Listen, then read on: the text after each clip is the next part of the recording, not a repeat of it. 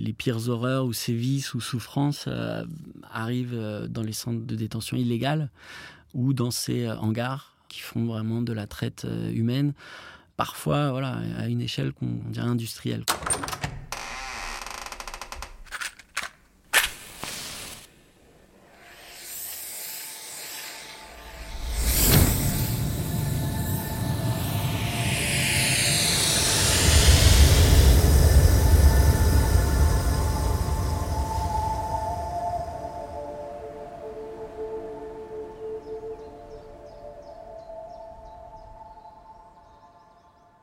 Nos filters.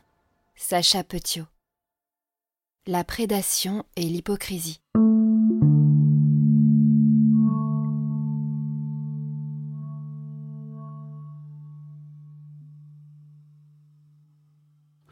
Les parcours, en fait, sont assez différents. Il y a des, euh, souvent, plus les personnes viennent de loin, euh, plus c'est organisé. Donc, il y, a, aussi des gens, par exemple, en Libye qui viennent du Bangladesh. Ça fait de la route d'Afrique de l'Est, de la Corne, euh, notamment d'Érythrée, de Somalie, euh, un peu plus au nord du, Soudan.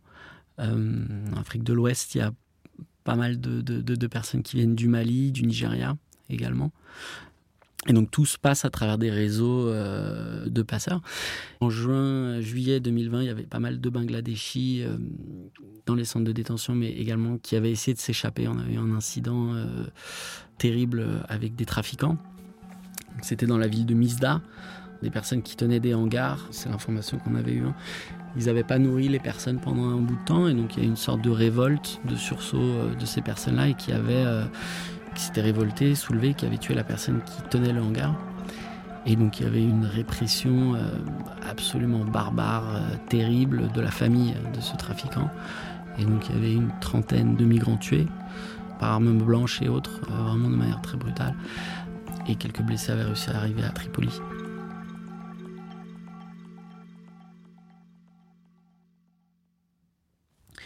Les pires horreurs ou sévices ou souffrances euh, arrivent euh, dans les centres de détention illégales ou dans ces euh, hangars qui font vraiment de la traite humaine, parfois voilà, à une échelle qu'on dirait industrielle. Quoi. et donc, il y a la ville de Beni Walid, qui est assez connue pour être une sorte de hub euh, où il y a beaucoup de hangars de ce type-là. Et donc qui fait un peu l'interface entre le sud euh, désertique euh, du pays et la côte. On appuie un centre d'accueil en fait sur place qui recueille les personnes qui ont réussi à sortir de ces hangars. Donc soit qui ont fini de payer leur rançon, soit qui se sont échappés, soit qui sont dans des états très proches de la mort et que du coup on les laisse partir. parfois c'est arrivé que c'est des corps qui sont déposés devant le centre, des, personnes qui sont déjà mortes. effectivement, Beni Walid euh, est, un endroit où on voit les cas les, plus graves de brûlures intentionnelles, de, fractures, euh, de traumatismes, de blessures par balle.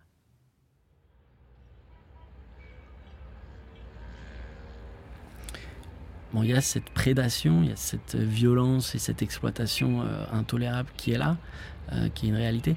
Et en même temps, on voit euh, ces groupes de migrants qui s'exposent, en fait, qui se mettent au bord de la route parce qu'ils cherchent du travail, qui sont regroupés euh, souvent, mais qui sont très visibles au final dans la ville, puisque c'est de la main-d'œuvre à prendre, quoi, à exploiter. Donc ils se mettent au carrefour des rues et à la moindre personne qui s'arrête, ils s'agglutinent autour des voitures pour trouver une opportunité économique.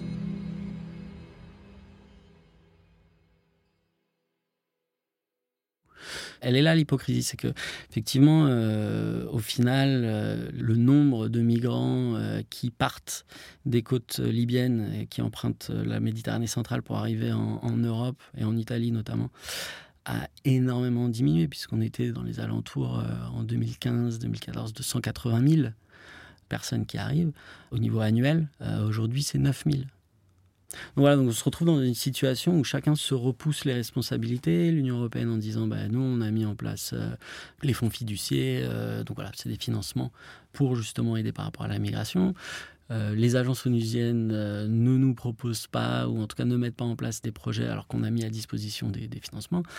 Les agences onusiennes disent, bah ouais, mais nous, on n'a pas l'espace de travail, on n'arrive pas à le négocier. Donc en fait, tout le monde se défausse quelque part sur cette situation-là. voilà, il y, a une politique derrière de l'Union européenne. C'est-à-dire que s'ils sont contents de ces chiffres-là, euh, dire de cette réduction, euh, c'est à quel prix? Combien de personnes euh, sont aussi décédées? Comment est-ce que les États ne, n'assument pas leurs leur responsabilités internationales Voilà, c'est quand même triste aussi appuyer indirectement ces centres-là qui sont totalement en dehors de tout droit humain. ça pose problème. En tout cas, je pense que ça, ça devrait tous nous interpeller, même euh, en tant que citoyens euh, français, européens ou autres. Ça reste des fonds publics qui sont envoyés là.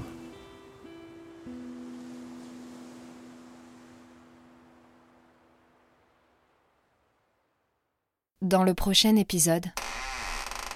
Et puis je commence à avoir des coups de fil en fait, des notables on vous déconseille très fortement de garder euh, cette personne-là pour la nuit parce que euh, les risques d'attaque de votre base sont quand même très importants. Il y a un fort ressentiment et c'est une personne qui est ciblée.